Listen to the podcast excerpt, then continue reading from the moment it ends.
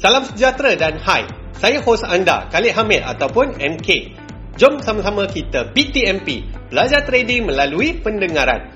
Untuk info lanjut mengenai TFS Price Action Trading dan bagaimana kami boleh membantu anda untuk menjadi trader yang profitable, layari tfspriceaction.com. Hai semua, bertemu kita sekali lagi dalam episod baharu BTMP. Episod kali ini saya percaya ramai sangat yang suka sebab ianya berkisar kepada persediaan sebelum menjadi full-time trader. Tajuk episod podcast kali ini adalah tujuh persediaan yang perlu anda lakukan ataupun persiapkan sebelum anda menjadi full-time trader. Ramai trader yang berimpian untuk menjadi full-time trader. Mereka nak berhenti kerja. Mereka nak financial and also time freedom. Mereka dah penat makan gaji, dah penat dengan office politik, Dah tak larat nak ulang alik ke tempat kerja hadap jam berjam-jam setiap hari. Itu adalah salah satu cita-cita yang mulia dan baik dan saya percaya semua orang nak macam itulah, especially traders. Tapi janganlah terus jadi full-time trader. Ada persiapan yang perlu anda lakukan. Jadi saya harap apa yang saya kongsikan dalam podcast kali ini boleh membantu anda untuk bersedia dengan lebih baik. Apa yang saya ceritakan adalah melalui pengalaman saya sendiri dan juga sebagai seorang Certified Financial Planner ataupun CFP. Jadi apakah dia tujuh persediaan yang perlu anda lakukan tersebut? Mari kita selongkar satu persatu. Persediaan yang pertama ialah anda perlu mempunyai cash flow yang positif. Anda kena semak semula apakah perbelanjaan bulanan anda. Seeloknya anda punya perbelanjaan tu dah sampai tahap stabil. Bila kata stabil maksudnya ianya dah tak banyak berganjak daripada bulan ke bulan. Kalau variance dia tu terlalu besar, susah untuk anda nak jadi full time trader. Kemudian daripada segi pendapatan anda pula berapa? So pastikan lepas tolak dengan perbelanjaan anda ada positive cash flow. Positive cash flow ni boleh pergi kepada pelaburan, boleh pergi kepada menimba ilmu dan boleh pergi kepada simpanan dan sebagainya. Jadi itulah dia persediaan pertama anda iaitu cash flow anda perlulah positif. Stabilkan kehidupan dan juga lifestyle anda. Kalau anda ada dua kereta tapi pakai satu je, so jual kereta yang satu lagi. Macam saya ada dua motor, so pakai pun satu je. So satu lagi tu saya bagi pinjam kawan saya. Dulu saya pakai postpaid tapi sekarang saya pakai prepaid. Sebab data tu semua saya tak pakai pun. Daripada saya bayar RM100, sekarang saya bayar kira-kira RM50 sahaja. So dah jimat separuh perbelanjaan bulanan. So begitulah contoh-contoh macam mana anda nak streamline ataupun susun semula perbelanjaan bulanan anda. Ingat ya, a dollar save is a dollar earn. Jangan spend duit anda kepada benda-benda yang tak perlu. Simplifykan hidup anda. Biarlah duit yang mengalir keluar tu hanya untuk benda-benda yang bermanfaat sahaja. Jadi sekali lagi saya ingatkan, persediaan pertama anda adalah anda perlu stabilkan kewangan anda dahulu. Anda perlu ada cash flow positif setiap bulan. Persediaan kedua pula adalah persediaan yang sangat-sangat penting iaitu profit anda perlulah dua kali ganda daripada gaji anda sekarang. Kalau anda berniaga maka profit anda perlu dua kali ganda daripada net profit bisnes anda sekarang. So kenapa kena dua kali ganda? Kenapa sekali ganda saja tak cukup? Okey, jawapan dia sebab kalau anda bekerja dan sekarang anda berhenti, anda akan kehilangan banyak benda.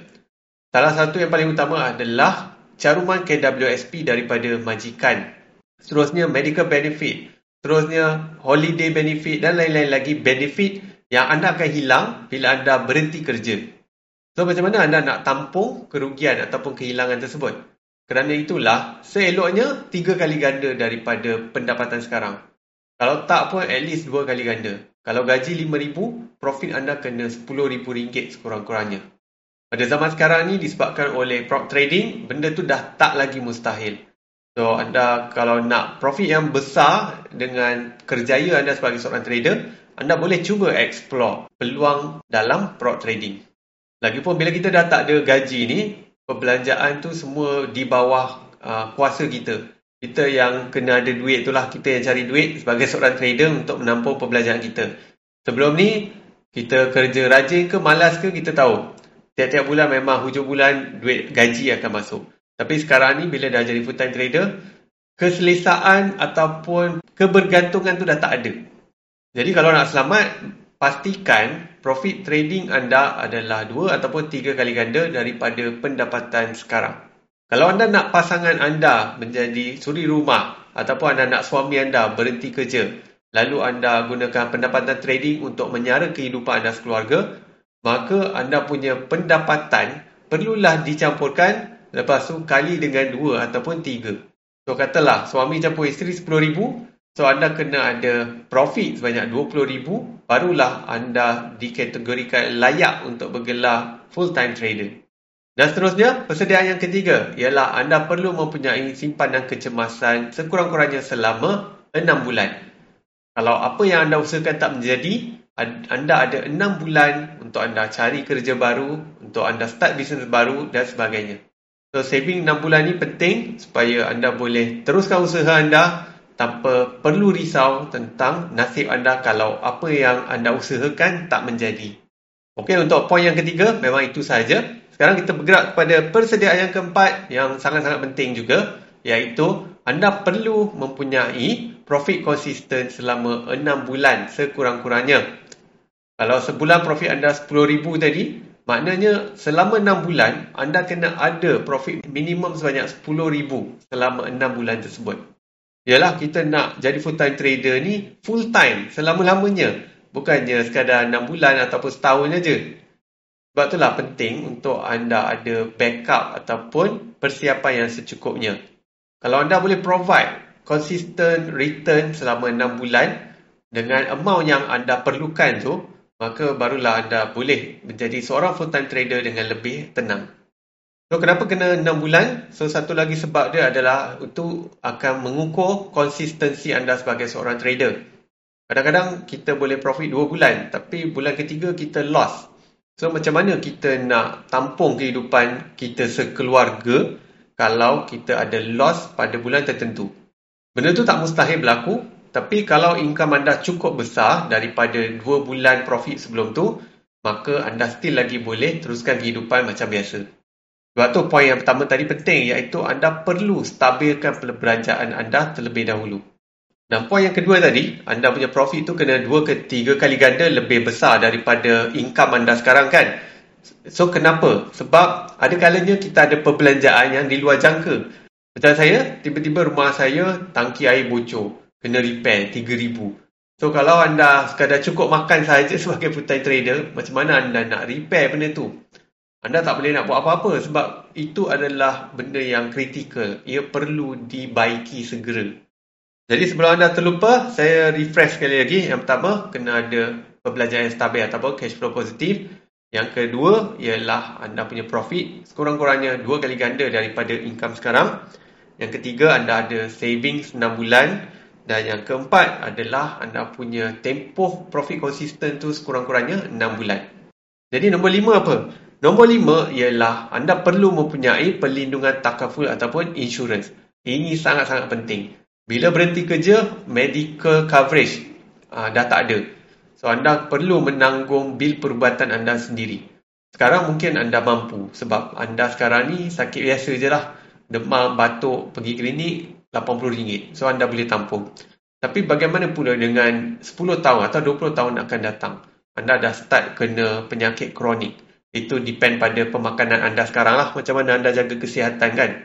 Bila anda ada penyakit kronik, anda kena menjalani rawatan di private hospital, bil dia tu dalam 20 ke 30 ribu sekali pergi. Ha, sekali buat rawatan.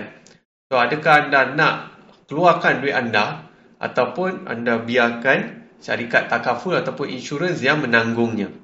Dan ini mudah lagi tapi uh, ada beberapa masalah tangan macam kapal tanah, kubitor tanah dan sebelum tu pernah juga masuk hospital. Anak saya juga masuk hospital. So total bill tu dekat 30 ribu Okay, so adakah saya keluarkan duit RM30,000 untuk bayar bil hospital? Of course tidak. Sebab saya ada pelan perlindungan takaful yang saya dah pun ambil daripada saya start kerja lagi. So kalau anda ambil basic coverage dalam RM500,000 medical card, anda tak perlulah nak risau duit anda melayang kalau anda kena pergi hospital kan. Anda tak boleh kata kalau anda sakit, tak apalah hospital kerajaan ada. Mungkin anda tak pernah pergi hospital kerajaan. Okay? Kalau anda pernah pergi hospital kerajaan, anda tentu nak rasa nak terus sign up uh, takaful plan cepat-cepat. Sebab saya pernah masuk hospital kerajaan, wife saya pun pernah masuk. So, ianya bukanlah satu tempat yang menyenangkan. Okay, ada ramai sangat orang dan tempoh menunggu juga sangat lama. Dan apa yang lebih menyedihkan ialah sekarang ni pergi private hospital pun tunggu lama. Ha, sebab apa?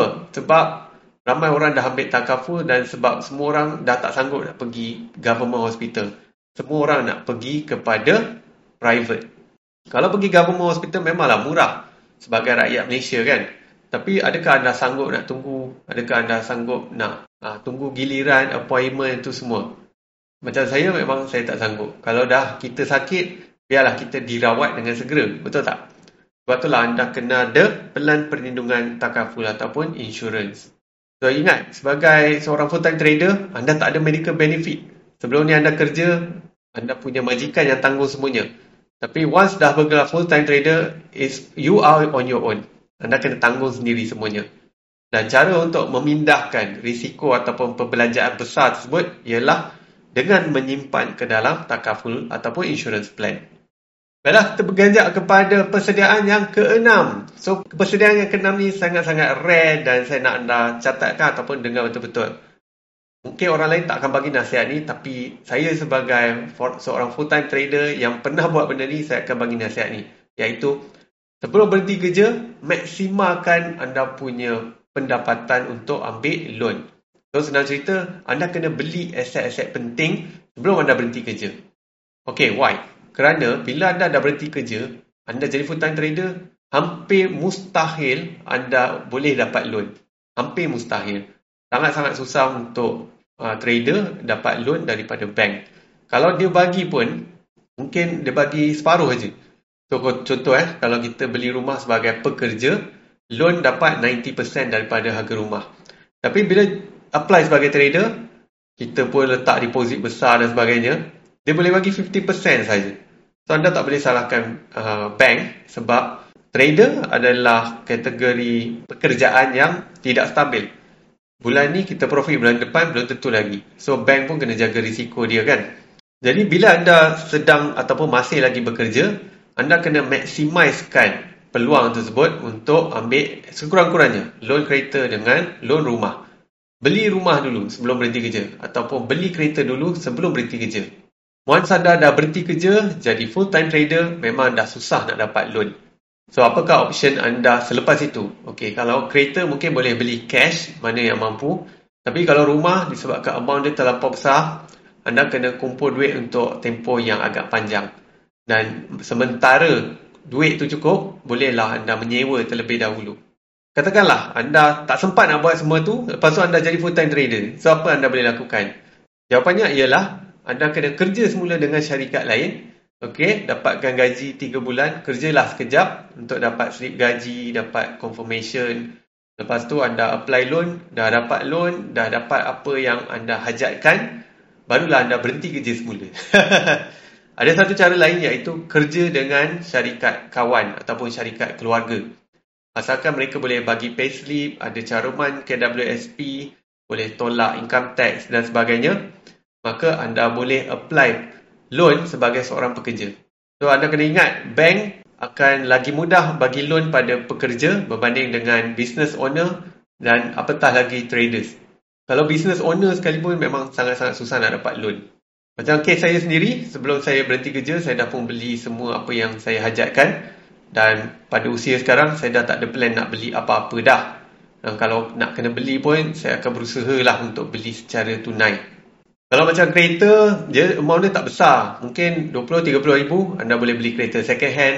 Dan kereta baru mungkin dalam 40 ribu. Bila anda dapat profit yang banyak, eh, satu hari nanti saya doakan lah. Untuk beli kereta cash 30 ribu tu bukan lagi satu masalah. Tapi kalau rumah, amount dia tu besar, jadi saya syorkan Sementara tunggu duit cukup, anda uh, menyewalah terlebih dahulu. Zaman sekarang bukan macam dulu. Kalau dulu kita takut harga rumah naik melambung tinggi dalam masa yang singkat. Tapi zaman sekarang jangan risau. Harga rumah memang tak naik-naik. so, anda ambil lah masa anda untuk kumpul duit cash uh, dan sementara tu anda sewa. Kalau dulu, yes. Selang 3 tahun daripada RM200,000 jadi RM400,000. Tapi sekarang ni silap-silap harga rumah makin lama makin turun. Sebab rakyat Malaysia memang dah tak mampu ataupun dia dah sampai dia punya ceiling. Jadi untuk poin yang keenam adalah beli aset menggunakan loan terlebih dahulu sebelum anda berhenti kerja. Ini kerana bank lagi senang approve loan untuk pekerja berbanding dengan traders ataupun business owners. Okey, kita dah sampai kepada persiapan yang terakhir iaitu yang ketujuh. Yang ketujuh ni sangat-sangat penting untuk mereka terutamanya yang masih lagi muda. Contohnya macam awal 20-an ataupun belasan tahun. Okey, apakah persiapan tersebut? Persiapan ketujuh ni ialah anda kena rancang masa depan anda. Rancang masa hadapan anda sebaiknya. Kalau sekarang umur anda 25, katakan. Anda masih lagi bujang. Anda tak boleh expect yang anda akan bujang sampai mati. Anda tentu akan berkahwin. Lepas tu, lepas kahwin, of course ada anak. Dan bila anak tu membesar, dia memerlukan perbelanjaan. Nak kena hantar pergi tadika, masuk sekolah, masuk universiti dan seterusnya sampai dia berdikari. Selain itu, kalau anda tak ada kereta, saya pasti anda tentu ada impian untuk memiliki sebuah kereta. Jadi anda kena pertimbangkan perancangan-perancangan masa depan yang macam ni. Untuk mereka yang dah lanjut usia pula, katakan anda baru nak start trading umur 50. So macam mana anda nak sara kehidupan anda selama kira-kira 25 tahun lagi? Jangka hayat untuk rakyat Malaysia adalah kira-kira sampai umur 75. So, kalau umur 50 anda jadi full-time trader, berapa lama anda nak survive ialah 25 tahun. So, macam mana anda nak sara diri anda selama 25 tahun tersebut? Kalau anda dah jadi full-time trader, income anda every month 10 ke 50 ribu sebulan, so tak ada masalah. Yang jadi masalah kalau income tersebut tidak mencukupi. So, berbalik kepada umur 30 pula. Okey, tadi saya bagi contoh umur 20. Nak kahwin, nak beli rumah, nak beli kereta. Sekarang ni umur 30. Kereta, rumah dah ada. Uh, isteri ataupun suami pun dah ada. Anak-anak pun dah ada. Tapi umur 30-an ni dia kena fikir apa pula? Dia kena fikir lagi 30 tahun dia akan bersara. So, bila dah jadi full-time trader, anda tak ada KWSP. So, dari mana nak datang sumber pendapatan anda pada waktu itu? Mungkin anda akan kata, eh, umur 60, jadi trader lah. Tetap teruskan trading lah. Apa nak risau? Tapi, adakah anda yakin pada umur tersebut anda boleh trade? Adakah anda masih lagi ada kewarasan fikiran tu? Ada satu penyakit yang dipanggil Alzheimer, di mana kewarasan uh, minda kita ni makin merosot. Kita akan jadi pelupa. Kita dah dikategorikan sebagai OKU uh, untuk mental. So, adakah anda boleh trade pada waktu tu? Jawapannya tak boleh. So, macam mana anda nak teruskan kelangsungan hidup anda? Sebab tu daripada umur 30, bila ada duit lebih, duit banyak, jangan lupa menabung untuk hari tua nanti. Saya sekarang nak berkongsi statistik yang duit KWSP yang diterima oleh pesara habis dalam tempoh 3 tahun saja. So imagine kalau anda umur 60 bersara, umur 63 duit KWSP dah habis. So apa anda akan lakukan untuk menyara kehidupan anda sampailah anda uh, meninggal dunia. So kebanyakan orang kalau dia masih lagi mampu dia akan bekerja. Kalau tak bekerja pun dia akan buat bisnes. Jadi berbalik kepada poin yang ketujuh ataupun persiapan yang ketujuh ianya adalah rancang masa depan anda sebaiknya. Fikirkan apa yang bakal berlaku dalam hidup anda pada masa depan nanti. Jangan fikir sekadar satu atau dua tahun, tapi fikir umur 30, 35, umur 40, umur 50, 60 dan seterusnya. Jadi itulah dia antara persediaan yang perlu anda lakukan sebelum anda bergelar full-time trader. So, saya ulang sekali lagi, tujuh persediaan tersebut ya. Ada tujuh persediaan, iaitu yang pertama, cash flow kena positif, perbelanjaan anda kena stabil. Yang kedua adalah profit anda sekurang-kurangnya dua kali ganda daripada pendapatan sekarang. Yang ketiga adalah anda kena ada saving sebanyak sekurang-kurangnya enam bulan. Dan yang keempat, anda perlulah profit secara konsisten sekurang-kurangnya selama enam bulan juga. Dan kemudian nombor lima adalah anda kena ada perlindungan takaful ataupun insurance untuk menampung bil hospital ataupun medical expenses anda. Seterusnya yang keenam adalah maksimalkan gaji anda sekarang untuk membeli aset menggunakan pinjaman. Sebab bila anda dah bergelar full-time trader ataupun businessman, amat-amat suka untuk anda dapat pembiayaan daripada bank. Tapi poin yang keenam ni, kalau impian anda adalah anda nak beli semua benda cash, tak nak hutang-hutang sebab hutang ni bukanlah benda yang bagus, so go ahead. So nombor enam ni anda boleh abaikan sahaja. Dan akhir sekali yang ketujuh adalah anda perlu rancang masa depan anda sebaiknya. Jangan lupa untuk fikirkan apakah yang bakal berlaku dalam hidup anda pada tahun-tahun mendatang. So anda kena ada satu long term plan mengenai kehidupan anda. Baiklah, akhir kata, jika ini adalah impian anda, iaitu untuk bergelar full-time trader yang boleh mendapat ataupun menikmati financial and time freedom, saya doakan sangat-sangat supaya impian anda dimakbulkan. Dan semoga podcast kali ini dapat membantu anda untuk bersiap siaga ataupun membuat persiapan sebelum bergelar full-time trader dengan lebih baik. Sekian, terima kasih. Okey, sekian sahaja untuk episod podcast kali ini. Semoga bermanfaat dan ingat ya, teachers learn the most. Share episod podcast kali ini dengan sekurang-kurangnya tiga orang rakan anda. Untuk info lanjut mengenai TFS Price Action Trading dan bagaimana kami boleh membantu anda untuk menjadi trader yang profitable, layari tfspriceaction.com. Selamat maju jaya dan kita jumpa lagi dalam episod yang seterusnya.